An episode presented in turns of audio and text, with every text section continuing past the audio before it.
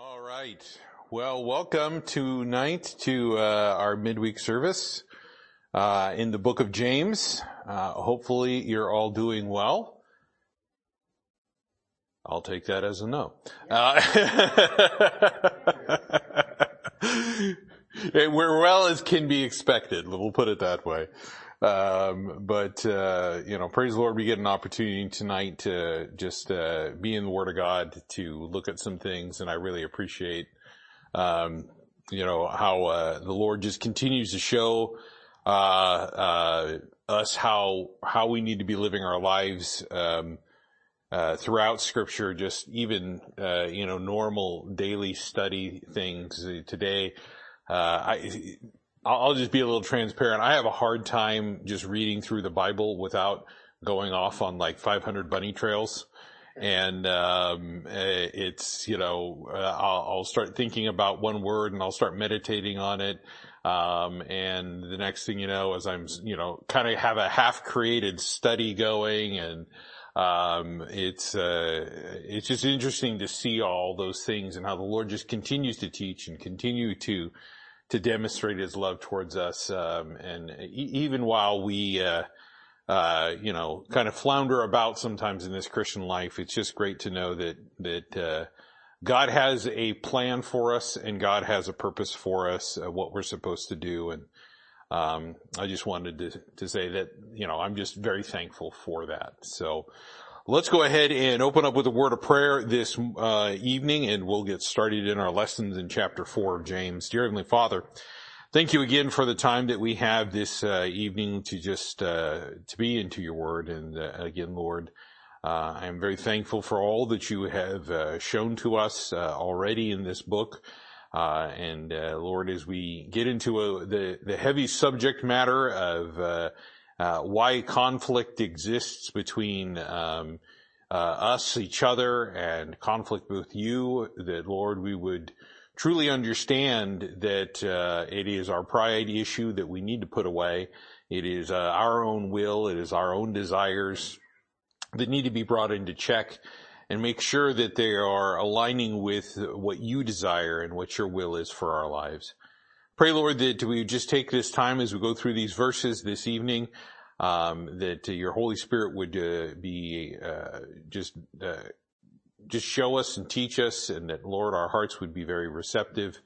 Um, and the things that have happened uh, throughout the day, throughout the week, would just be set aside, and that uh, Lord, it would just be a desire this evening to just learn from you. And I pray all of this and ask it in your Son's precious and holy name, Jesus Christ. Amen.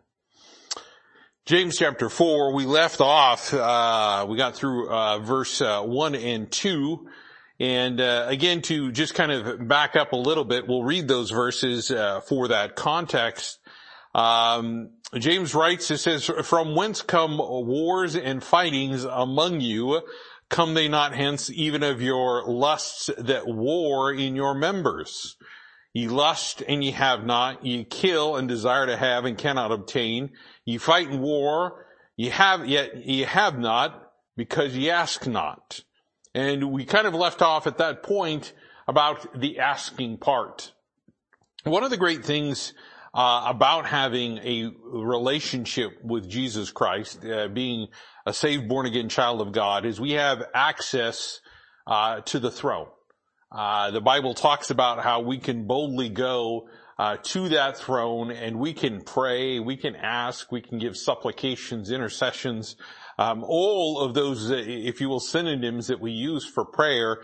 Um, and it's the Lord that hears them. And it's an amazing thing to stop and to really truly think about who it is we are praying to. When you just take a, just a moment to, to think, I am praying to the God that created everything, that created the world I see around me, that created me, that created the stars in the sky, that created the sun at the exact right distance so we don't burn to a crisp or freeze like ice cubes. Uh, I mean, he, he's done all of these things in just perfect organization and perfect creation and, and, you know, obviously we still have the curse that is on this earth because of sin, But still, even with that curse, there is a very much a beauty in what we see in what God has created. And here we are, we get to go to Him and ask. And James points out, here is one of the biggest issues that people have is that they do not ask.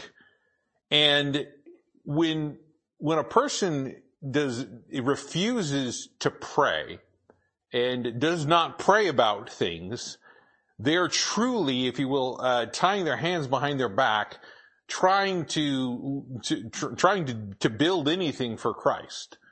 Uh, it, it's an impossible task. It's an impossible thing to do. Um, I, I, remember when I was very young, I saw an individual that had uh, lost both of the, both of their arms, and uh, you know the question was is how did he drive because he had a driver's license. And I was like, uh, you know, th- this is pretty impressive. And, and he, he showed us, uh, there was a, a, few of us around, he showed us how he would uh, open his car door with his feet and get in and, and he'd drive around the steering wheel with his feet and he had the little brake pedals that he would push with his toes and accelerator. And I'm sitting there going, that's pretty cool. And I'm sure nowadays they've got far better technology because that was way back in the 80s when I saw that. But uh, it was pretty impressive to see that. But at the same time, it took a long time to get to that point. There was a lot of hindrances. There was a lot of delays. There was a lot of, you know, difficulty in, in getting there. And sometimes we hinder our own spiritual growth because as James says, we simply don't ask. We don't ask if it's the right thing. We don't ask if this is God's will. We don't ask Him for wisdom. We don't ask in, in, in the way that He, He wants us to. And sometimes there's uh, this, this disconnect in our prayer life that really truly hinders us. And we talked a little bit about it in Sunday school, pointing out that, you know, husbands, if they're bitter towards their wives, that's going to hinder their prayer life. It's going to cause a problem meaning that their prayer life is going to become more difficult. It's going to be a lot harder. There's going to be things that seem to, if you will, stop it from moving forward. And that's what sin really truly does is it, it, it hinders our prayer life. It's this cascading effect. We don't pray, we enter into sin. We then try to pray and it's hard to pray because we are in sin and it's harder to get things done than what we need to do and so on and so forth. People get frustrated and they just kind of throw their hands up in the air and give up and just kind of move on. And I've used the analogy before of, uh, uh, of, you know, individuals that have uh, prayed for things and they'll say, well, God just doesn't answer my prayer.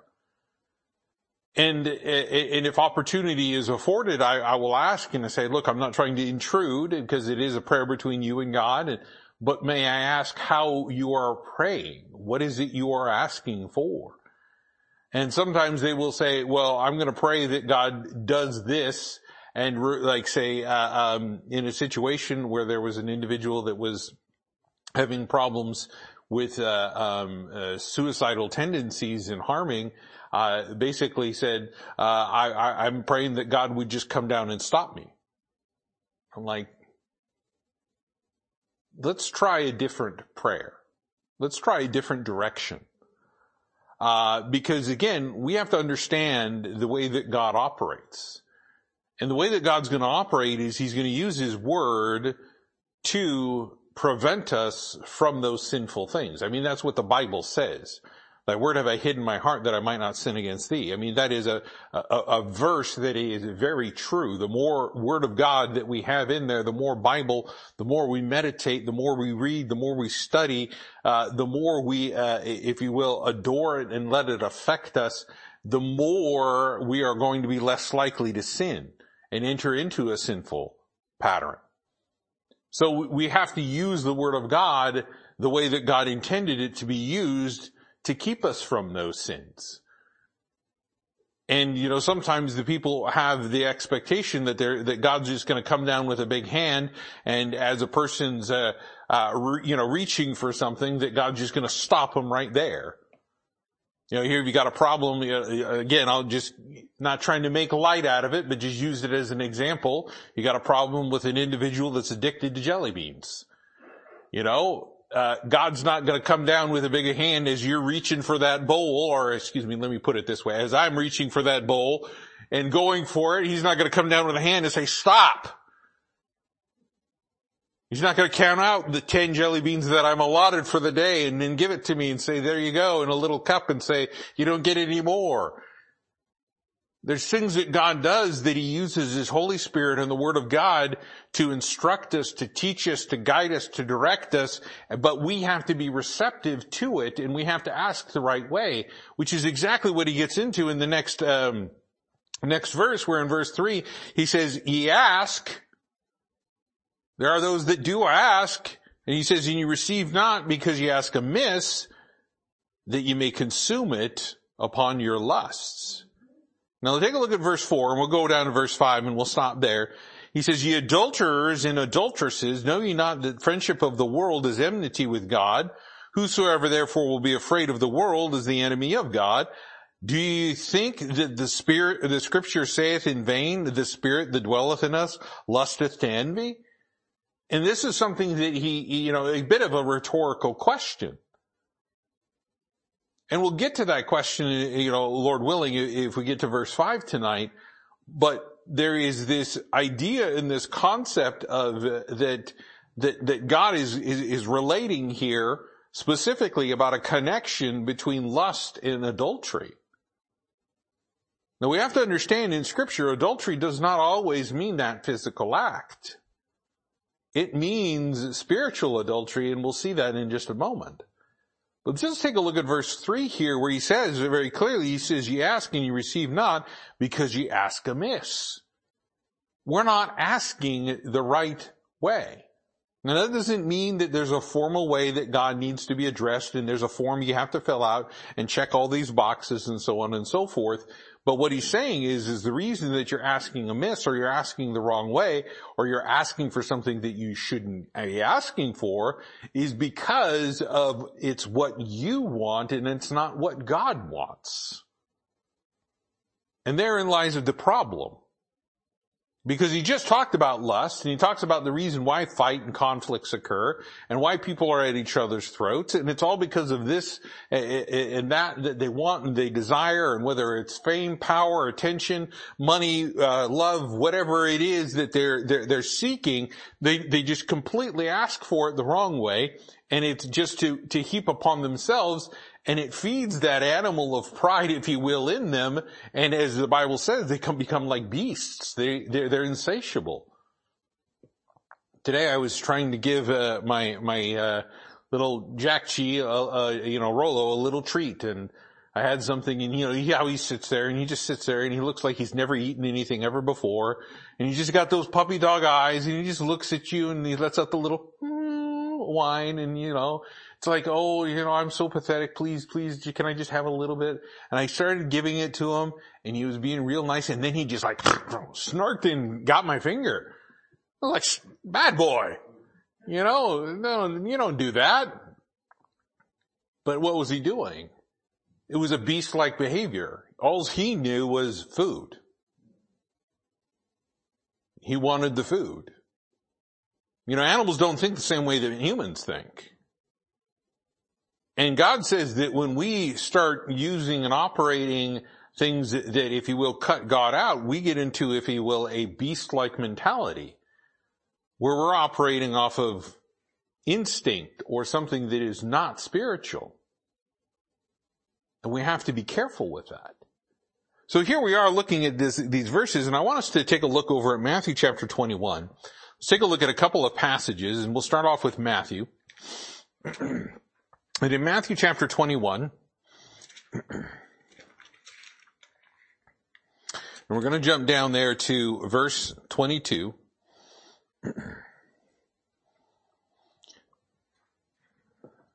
Let's back up here just a little bit in this, uh, in this, uh, um, this account in verse 21. Uh, and this is after, um, he's, uh, um, you know, uh, withered this fig tree when he found nothing on it in verse 21 it says, Jesus answered and said unto them, these disciples that saw the withered fig tree, Verily I say unto you, if ye have faith and doubt not, you shall not only do this which is done to the fig tree, but also ye shall say unto this mountain, be thou removed and thou shalt be cast into the sea, it shall be done. All these things whatsoever ye shall ask in prayer, believing, ye shall receive. Now, now, let's take that verse just for a moment and, and just kind of think about it for what he's saying and realizing that there is a way to go about asking for things. Now, what he specifically says here is a very tall order. I don't know about you, but I don't think any of us have gone to the base of Mount St. Helens and said, I want you to move even one foot this way or one foot that way, or I want you to go, you know, walk across land and go over into the Pacific Ocean and throw yourself in. None of us have done that. But God is saying these things could be possible.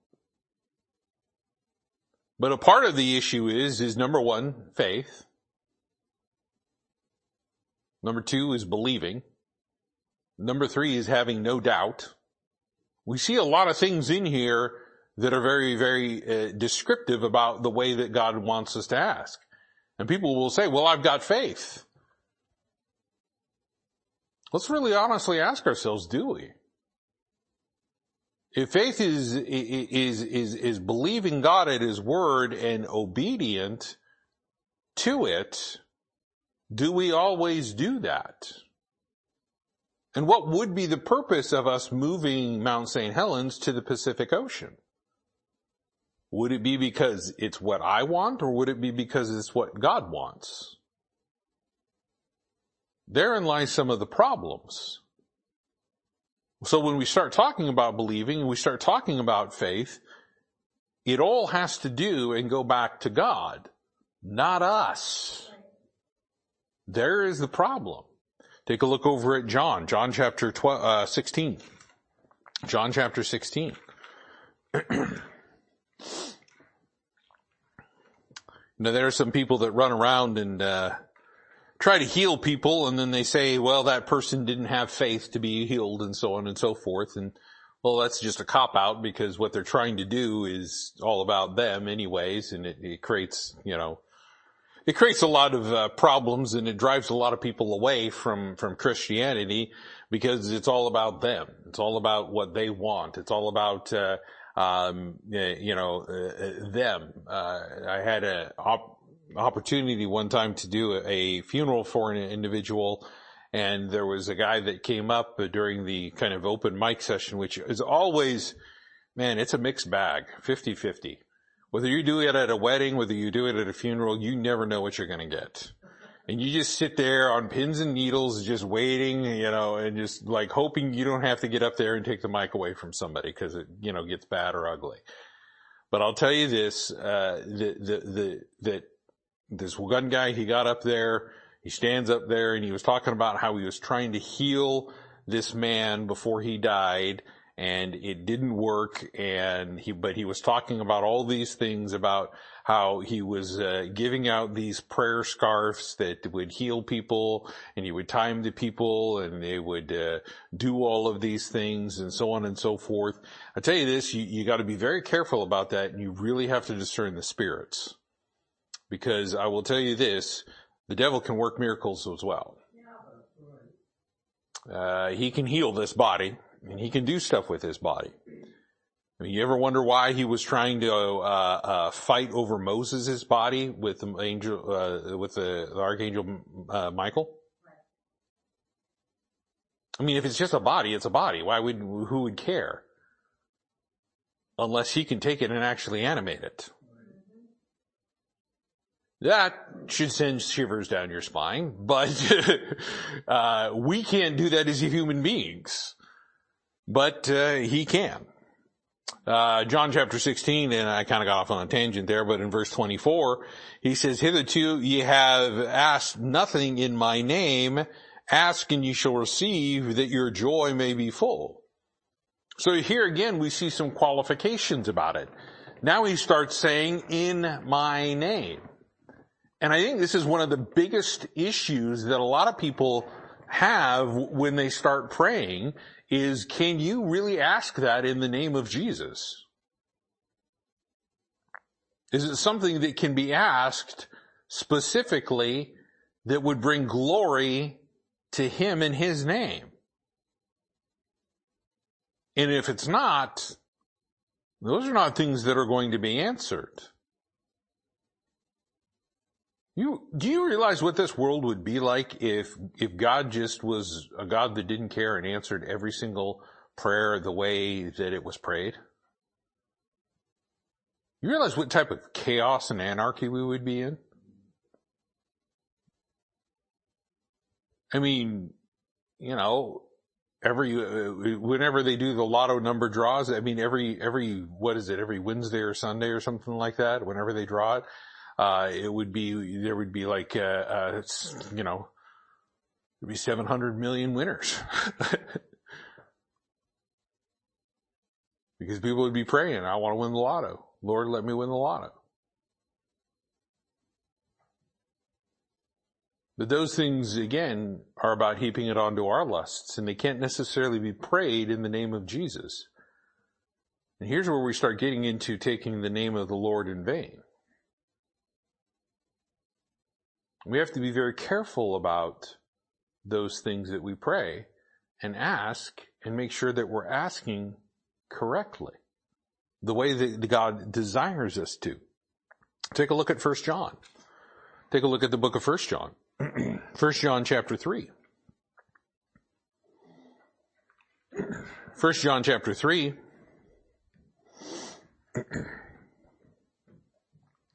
First John chapter 3 and in verse 22 it says, and whatsoever we ask we receive of him.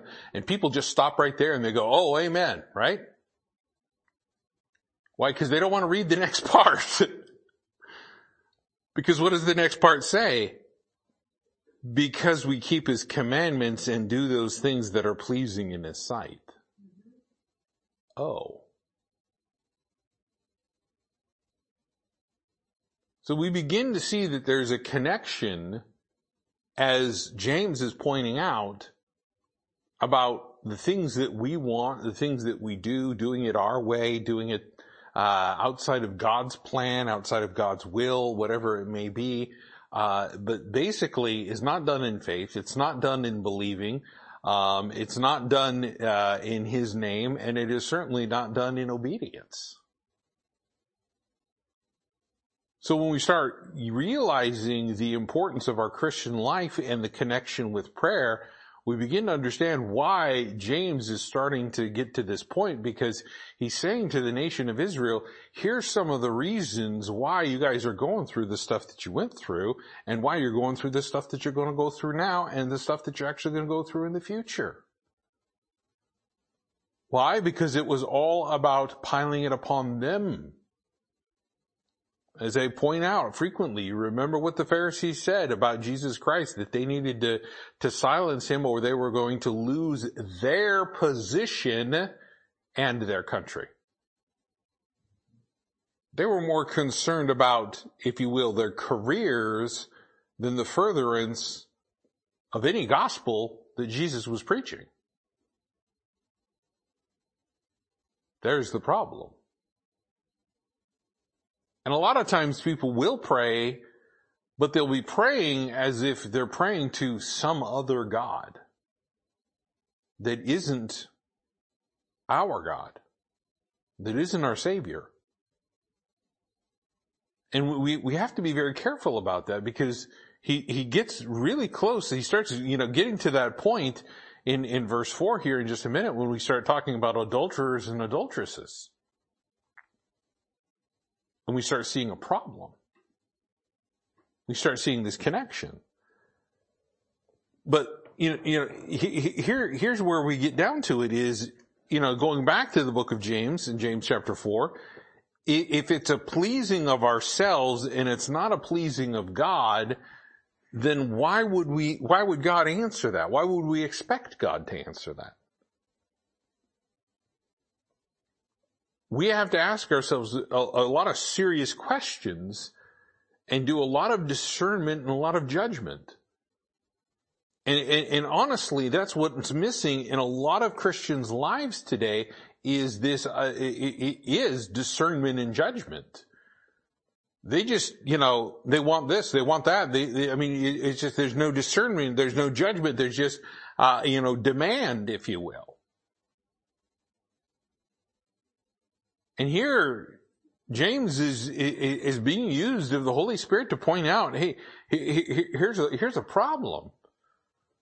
The reason that when you ask and you don't receive is because you're asking, number one, with the wrong heart. Because all you want to do is just, as he says here, consume it upon your lusts. Now that word consume, let's think about that just for a moment. We live in a nation where that makes a lot of sense.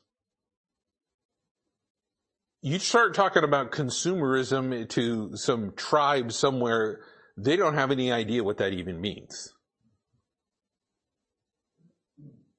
And I, have heard stories of missionaries, you know, uh, going over there, uh, going to villages, um, uh, seeing people get saved, and then, uh, you know, they're traveling back on furlough, and maybe one of the natives that's uh, working towards uh, being a, a, pastor in that field wants to come with the, the, the the missionary back to the United States and kind of see what it's like, and they bring them back to the United States, and they're horrified they walk into a store and they see that you can find, you, you can buy like, I don't know how many different kinds of milk.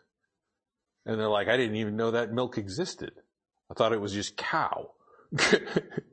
You know, they, they don't even understand those concepts. They walk in there and they see, you know, that you get all these choices of, uh, uh, various different things. You can choose all these different flavors of, uh, of, uh, uh, or types of rice. And they're like, uh, we only know one kind of rice. What are you, what are you talking about? Well, you live in a world of consumerism. We live in a, in, in a, in a world where it's like, if you want it, you can get it. And if you got a prime membership, you can have it tomorrow. I mean, you know, that's kind of the mentality though that we live in. You know, we drive up to uh, McDonald's, we place our order for our chicken nuggets, and what happens? We expect to drive up, make the payment at the first window, drive to the second window, and be expected a bag of, you know, of hot chicken nuggets, don't we? Cause if we don't get that within 50 seconds, we're sitting there going, what's taking so long? We live in that type of environment where it's serve me, serve me, serve me, serve me, serve me. And it's not, that's not a God that we have is a, he serves us type of God where he's our vending machine, where he, he just gives us everything that he wants and he spoils us. Well, he gives us great benefits, but we often don't give thanks for those benefits. We often don't realize the benefits of God in our life. The things that really truly matter. You know, we get upset over one thing on, you know, somebody messes up our paycheck or something happens and we're like, ah, you know, freaking out about it and like it's the end of the world. No, the end of the world would be as if you were to stop beating. Your heart stopped beating.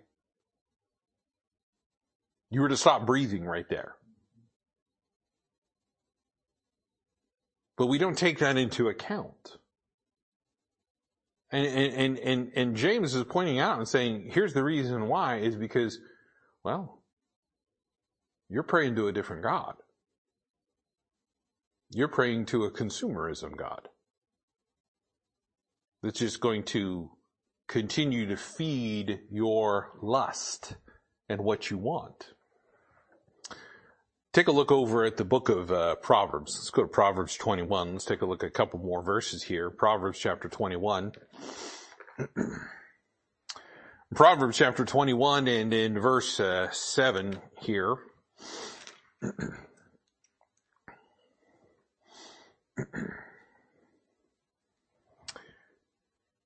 Why does that not look like the right one? Ah, let's try verse 17. There we go. Man, I went through my notes earlier today and I was like, man, I have like 17 typos in here. What's going on?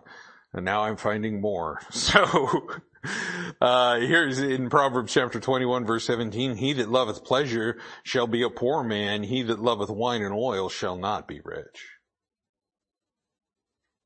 God gets right to the point.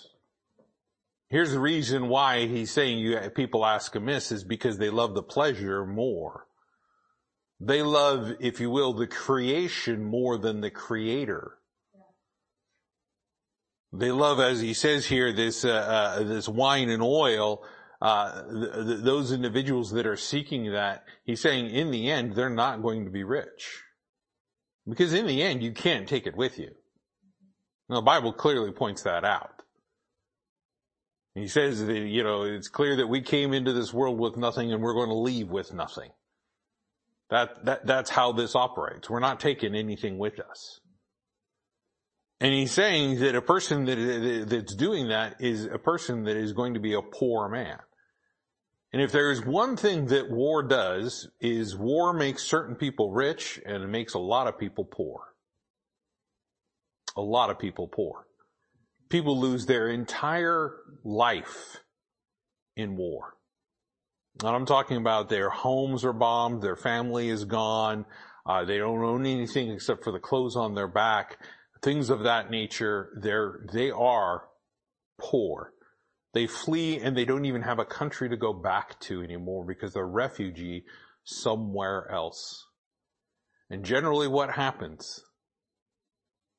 They go to a place where clothes have been donated and they're gently used clothes, but let's just understand they go to a place where they're getting clothes that are not their own. They're somebody else's. And we start thinking about what war and what that causes and the casualties and, and the repercussions of it. He's saying here's the reason why. It's because this desire and this lust exists in us this, this, as he talks about, this spirit that lusteth. We have to be careful. Take a look at another passage over there in the book of Romans. This time Romans chapter, uh, chapter one.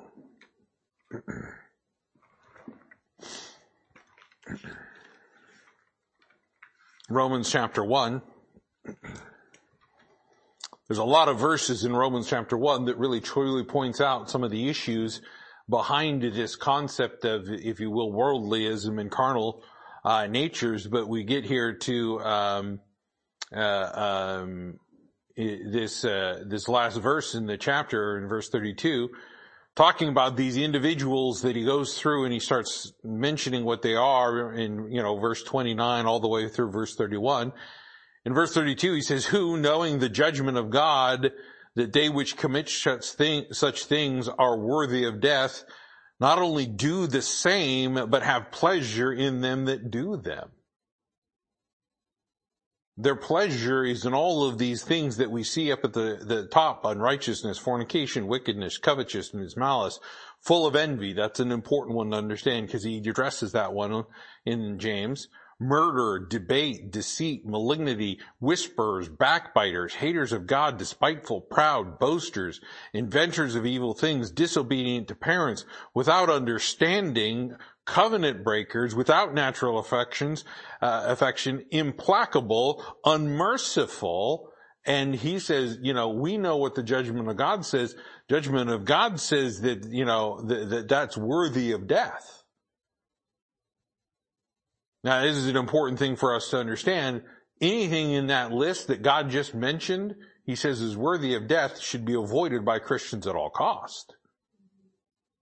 And there are several things in there that we found over there with uh, chapter three, especially when he starts talking about uh, the things uh, that uh, uh, about debate and deceit and whisperers, uh, malignity, backbiters, those type of people. People that do those things with their mouth, those are sinful actions. God says that's the, that's the type of stuff that he says the wages of sin is death. And if there is one thing that war does very well is it brings death. It brings death. I almost had to, to just and I almost died laughing because of the ridiculous nature of it. There was this debate at one point in time, and I forget what world leaders were talking about it, and they were talking about a more humane way to engage in warfare. Now look, we've had all sorts of stuff like with the League of Nations, United Nations, Geneva Convention, and all that stuff, and still, you know what, people die in war. But they're talking about, well, we need to start, you know, getting to the point of technology where we're fighting wars with robots and we're using that to conquer and things like that. I'm like, you know, that's just not going to happen. Man's going to be man. You're going to have to kill a man to take that person's land. I don't care if a robot walks on there and says, this is now mine. Guess what's going to happen to that robot? He's going to get a hatchet to the head. I mean, it's just, it's just not gonna, I mean, that's just not gonna happen. You're gonna fight humans. It's just, I, I thought it was ridiculous. I'm like, eh, honestly, we're having this conversation the fact that we're having this conversation is laughable. But what we find here is we find that, that God says this is what happens. This is all stuff that's death. It's connected to death. And people that, that, if you will, you know, hate and despise wisdom, love death, is what the Bible says.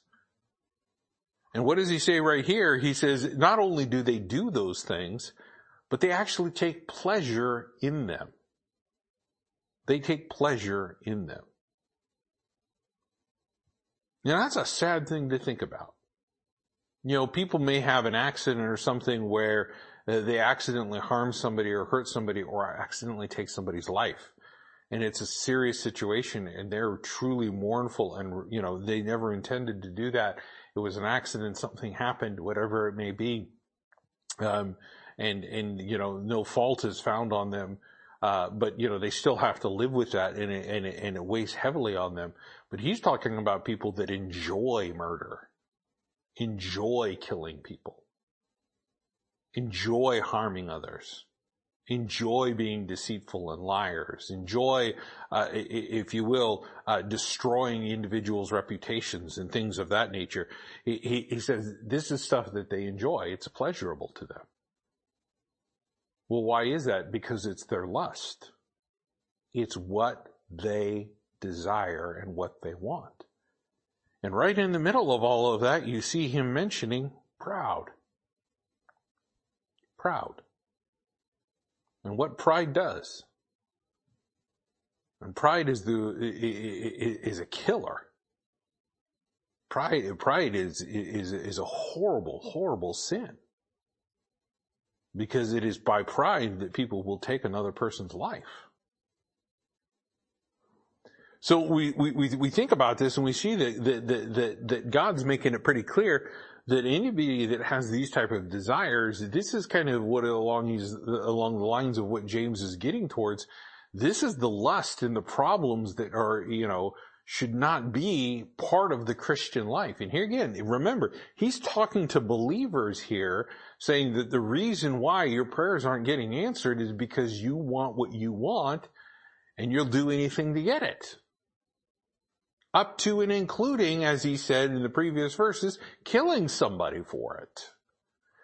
Let's turn over to the book of Second Peter, Second Peter chapter uh, chapter two. Second Peter chapter two. Second Peter chapter two, and in verse thirteen. and again, you, you kind of see this theme that I'm kind of focusing on is this idea of pleasure. Because this is, this is what really truly lust is about, is about pleasing self. And he says in verse 13, and ye shall receive the reward, uh, excuse me, and shall receive the reward of unrighteousness as they count it pleasure to ride in the daytime. I mean, he makes it very, very, very clear here when he's talking about rioting in the daytime, that these are individuals that they actually love that. They love that. Now, you know, recently we've, we've gone through a whole thing, you know, a whole slew of problems in this country, and there's been a lot of discussion about things with the riots and so on and so forth. And people riot for various different reasons and so on and so forth. But one thing that you know about riots is they're generally not peaceful, as much as the media will try to tell you they are. A riot is a riot. A riot is where people break things, set things on fire, hurt other individuals, do damage, destroy. These are all things that we need to truly honestly think about. And, and, and he says these guys, when he's talking about doing it in the daytime, this rioting, he's, he's talking about and referring to it as they're doing it openly out in the middle of the day. They don't care who sees it. They're just going to do it without fear of consequence, without fear of reprisal, without fear of judgment. That's a sad thing. One of the best things that I saw with one of the riots was there was a young man that was out there. I don't know if you saw this one. This one's a classic. There's a young man out there and he was masked and had his hood up and stuff and he was out there and he was starting to riot. Next thing you know is you see this woman, she starts walking up and she's got the mom strut. And she walks up and she points out, you get, finds her son out of a crowd of all these people grabs a hold of him by the back of the neck and starts dragging him back home, ripping off his mask, ripping off that hoodie and things like that. And here's, here's mom who you can tell she just got off a work shift because she's wearing her work clothes, dragging that son back into the car. And I'm sitting there going, praise God for a mom like that. But the rest of them didn't care. The rest of them didn't care. They took pleasure in it. They took pleasure in it. One last verse, take a look over at Hebrews chapter 11, talking about these things of pleasure, and, and again, kind of pointing out an issue with, with Moses and what Moses, um, Moses chose. In Hebrews chapter 11, verse 24, it says, by faith Moses, when he was come to full, or come to years, refused to be called the son of Pharaoh's daughter you realize that Moses would have been one of the most powerful men in all of Egypt, like Joseph? His career path was set. He didn't have to do anything. He possibly could have even maybe been Pharaoh at one point. You know, and a lot of times some Christians will sit there and think, well, well, maybe that's my opportunity is if I, if I do that, then, then, then maybe that's how God's to deliver, uh, the, the people. That's not how God chose to use Moses. He didn't choose to use Moses as a Pharaoh. He cho- chose to use him, if you will, as a shepherd to lead a bunch of people out. To pull them out of Egypt rather than to support their cause, relieve their burden, make it comfortable for the Jew to live in Egypt. It says here in verse 25, choosing rather to suffer affliction with the people of God than to enjoy the pleasures of sin for a season. And, and here's the issue that when we go back to the book of James, we start thinking about this consuming it upon our lusts is it is just for a brief moment. It's, it, it, it's not gonna last. The things that we consume upon our own lusts are just but for a moment. The Bible says there's pleasure in sin for a season. It may be pleasurable at the time. We may have a good time with it. You may, uh, you know, experience, uh, you know, things that, that you, you think are great, but the end result is, is it creates a lot of problems afterwards. There, there's repercussions that sometimes you're never going to be able to get away from. There are consequences and if you will, the reaping and the sowing that are physical things that may happen to our bodies. People that wind up getting thrown in prison. You know, they think it pleasurable for a moment to do something. Next thing you know is they're driving under the influence and they take somebody's life and they're in prison. Well, that's a sad thing. I mean, they weren't setting out to do it that day. They may have had pleasure in it for a moment, had a good time with friends, but the next thing you know is it's not, it's not that friendly in jail. You don't make lifelong friendships in, in, in prison that are good sometimes. I'm not saying that can't happen. But you, you understand what I'm saying. Generally, that's not the population you want to hang around. Now look, if you, if there's a bunch of, uh, you know, prisoners that trust Christ as their savior and they, they're all trusting Christ as their savior and they get out of prison and they all hang together and they're edifying each other and they're doing the right, the right things according to God and they're keeping everybody accountable and they're doing what's right. Praise God for that. We need a lot more of that in this environment. That's generally not what happens. Because again, we go back to the people desiring what they desire. In, in, here it is going back over there into verse four. He says, "Ye adulterers and adulteresses." Now, now let's understand a couple of things. You know, over there in Mark chapter five, Jesus Christ said, "To look upon a woman with lust, you've committed adultery in your heart already." Right there, we already have a connection between lust and adultery in a physical sense. But if there is one thing that is very apparent, and especially when you look at the book of Proverbs and you begin reading the book of Proverbs, book of Proverbs has a dual tone to it. This is why he talks about those dark sayings. Not only is there some physical application that you can go, oh, hey, that's common sense. Well, we all know common sense is no longer common anymore, but we still get to understand the fact that you know, hey, these are good, some good applications for life about how we should live. But there's also a lot of spiritual undercurrent with that, that, that, that you can see specifically when you start taking a look at the two different women, the wise and the fool. The, you, you take a look at the choices and the decisions, the contrasts, the comparisons that he makes. All of these things you begin to see. A lot of it you will find that there is an undercurrent that is a spiritual nature of how to approach things where you can take a look at that froward woman and see a lot of it being things of the world, forms of humanism, forms of uh, false religions, all of those things, whereas you have the wisdom of God, which is the pure true religion as, if you will, James talks about. The things that are of the Lord, the truth. So we see here as we start looking at this concept of where he's calling them adulterers and adulteresses, this isn't because they were running around and having a bunch of affairs with everyone.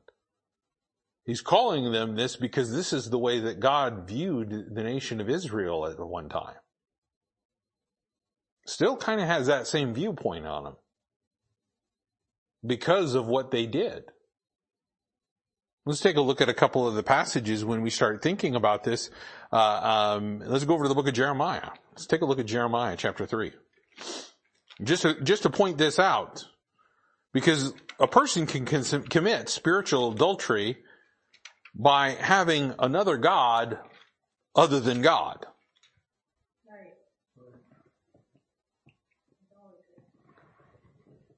We, we, we, when a person begins to look at something and go, man, I really want that.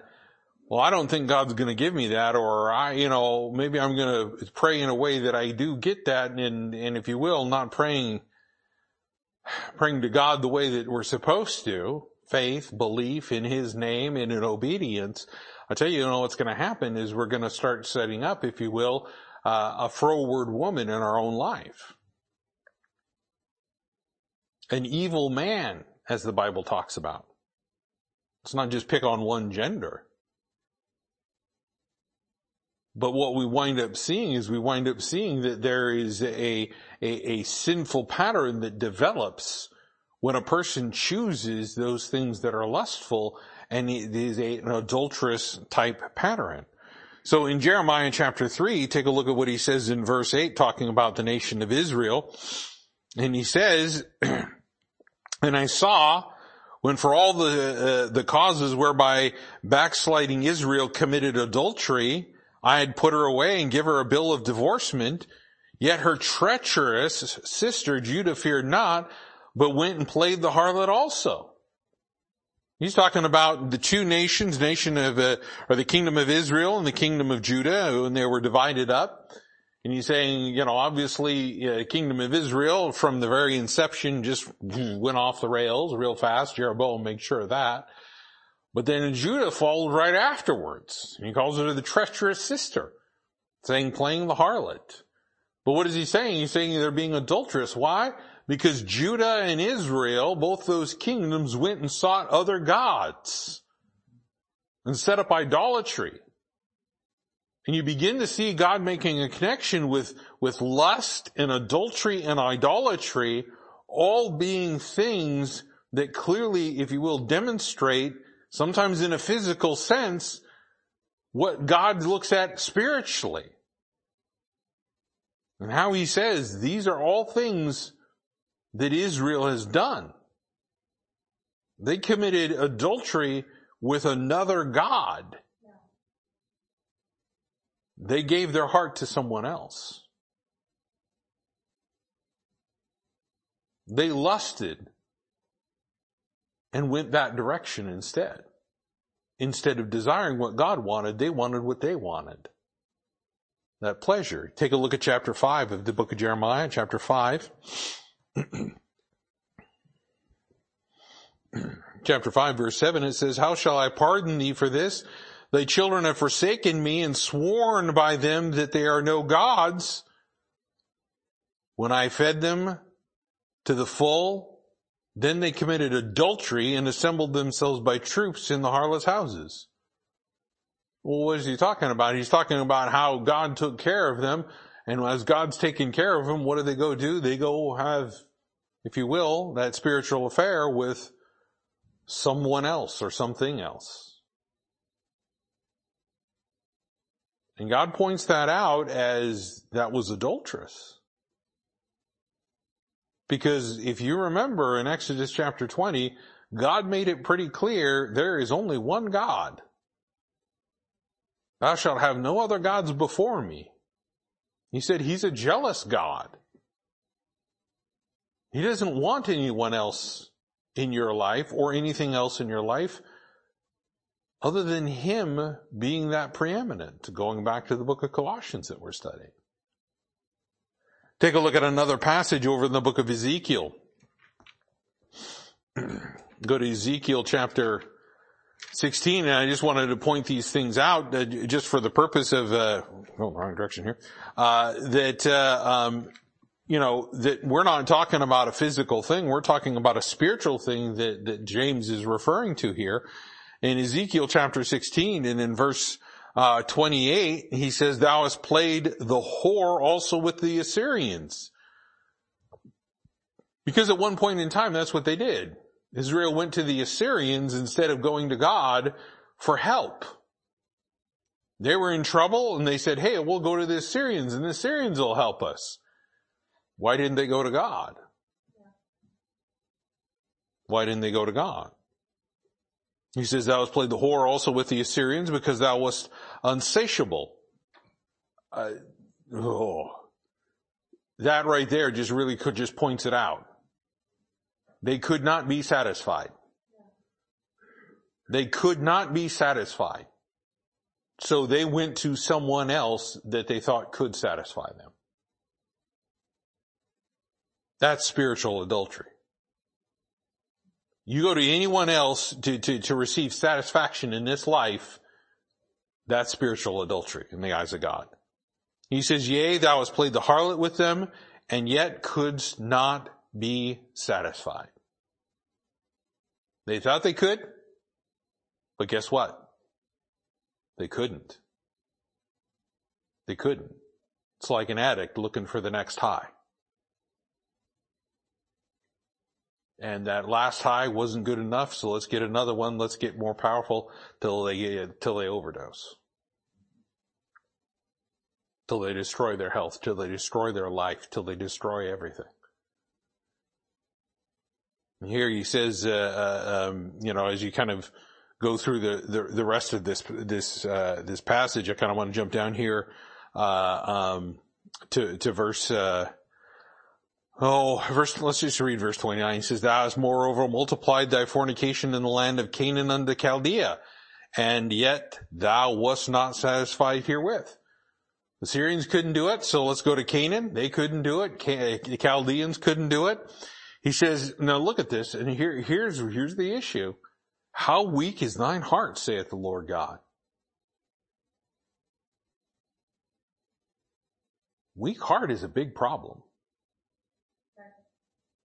My dad recently had surgery because um, of some valve issues that were going on, and uh, it, it, you know, as before the surgery, it just kept getting worse and worse and worse, and he, his heart was weak, and he couldn't do the things that he used to, and you know, just even moving just a little bit just wore him out.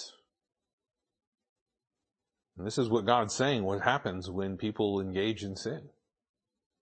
Seeing thou hast done all these things, the work of an imperious whorish woman, and that thou buildest thine eminent place in the head of every way, and makest thine place in every street, again, being prideful about this whole thing, and hast not been as an harlot, in that thou uh, scornest hire, but as a wife that committeth adultery, which hath taken strangers instead of her husband. That's how God viewed Israel. When they had an idol in place of God. When they trusted in man, in kingdoms, and nations, than the power of God. So we go back over there to James and we see exactly what he's talking about when he says ye adulterers and adulteresses. Because he gets to the point of where he starts going through all of this and he starts pointing out that, hey, he, he, here, here's the situation. He says, you're adulterers and adulteresses. Why? Because here he says, know ye not that friendship of the world is enmity with God. They're being adulterers and adulteresses because they're relying on the world. They're relying on worldly wisdom that we saw over there in, in, in the previous chapter. They're relying on, if you will, the judgment of, of individuals based on uh, uh, bias and preferential treatment. All of these things that they think are somehow, some way, uh, you know, uh, going to bring them what they want, and all it does is it creates conflict. It creates conflict.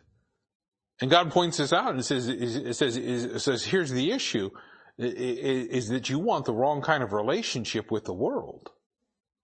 You want the wrong, wrong kind of relationship with the world.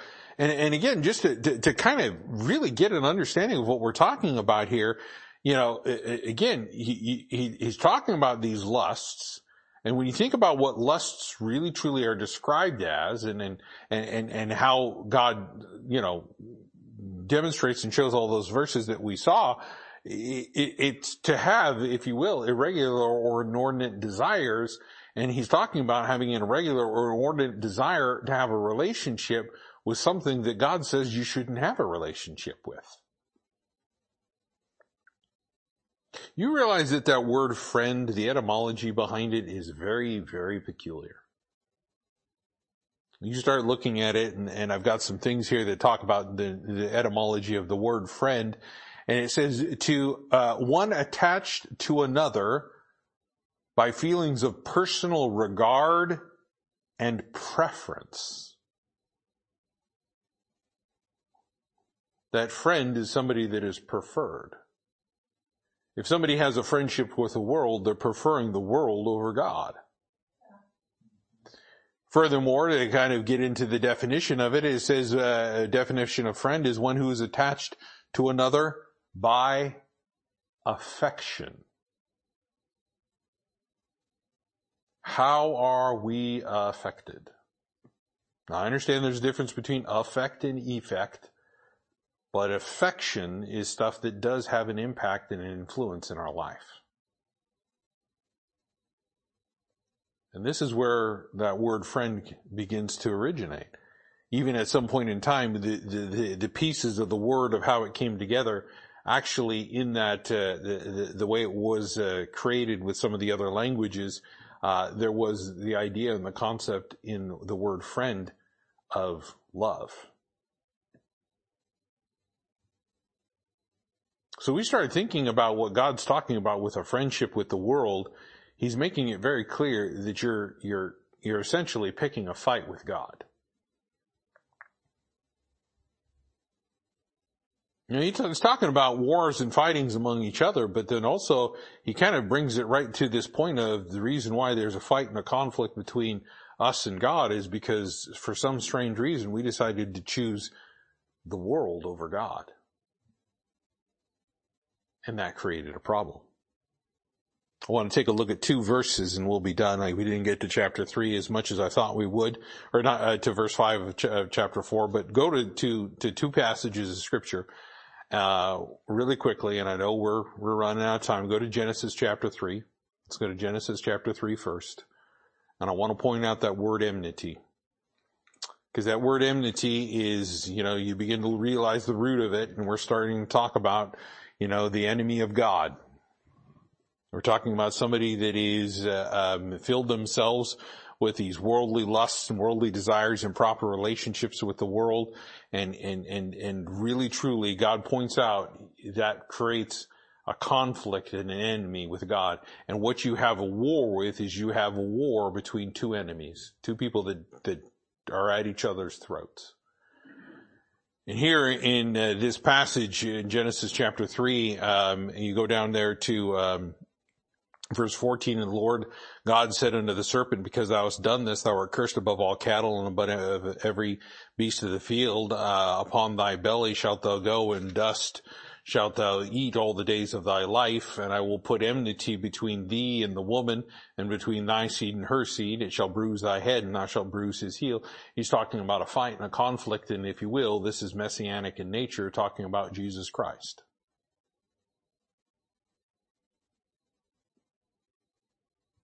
But do you notice what he said there? There's an enmity. And when we're talking about the serpent, and we're talking about mankind, there's always been a conflict and a fight between the devil and man. Because God, the, God makes it clear the devil does not like mankind. he would love to see every single last, you know, human being ever created burning in fire.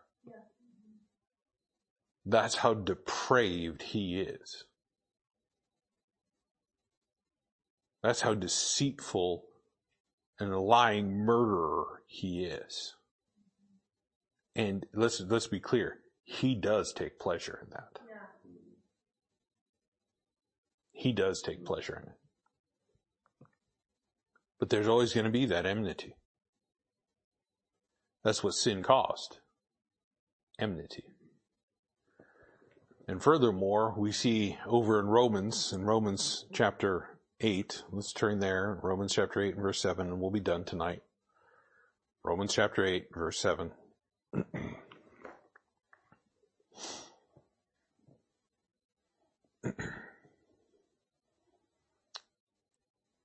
Back up to verse 6, just for that context again. For to be carnally minded is death. That's that lust. That's that improper desire. That is that inordinate affection. But to be spiritually minded is life and peace. You want peace in your life? Change what you think. If you think too much about the physical, you're going to bring about a lot of problems. You change your mind to start thinking about things spiritual, you're going to have peace, a peace that passes all understanding. But in verse 7 he says, because the carnal mind is enmity against God, for it is not subject to the law of God, and neither indeed can be. Rebellion. I will not submit. I want to do it my way. And that's where we start getting to the lust. And he says, you ask and you receive not because you ask amiss because you want to consume it, as he says, upon your lust. You want it your way. You want it the way you want it done. And that's what we all do. But God says, that's just going to create conflict. And then he starts getting into the rest of the verse as we get down. Submit to God. And as we get into the rest of these passages, we start seeing how war is avoided. And war is avoided through humility and humbleness. And we see that that is what exactly James is getting at is one of the wisest things in the world to do. We'll pick up more next week, Lord willing, but we are way past due. I apologize for that, but let's go ahead and end with a word of prayer. Dear Heavenly Father, again, I thank you for the time. Thank you again, Lord, for all that you've given to us from your book. Thank you again for just teaching us tonight uh, very clearly about these things of conflict in our life and war and what it comes down to. I pray that uh, we would truly have an understanding, Lord, that would guide us and direct us to be humble, to realize that we need to seek your will and not our own, to pray with faith, belief, and obedience uh, to you, Lord, not to bring it upon ourselves, not to bring glory, praise, honor, or anything else, but Lord, to give you all that glory, honor, and praise. Pray you take us home safely tonight and bring us back again on Sunday, Lord, as we come to worship you. Pray, Lord, you just continue to teach us, edify us, uh, correct us, and uh, just uh, give us things to meditate and grow on throughout the rest of this week from your word. And this I ask and pray in your Son's name, Jesus Christ. Amen.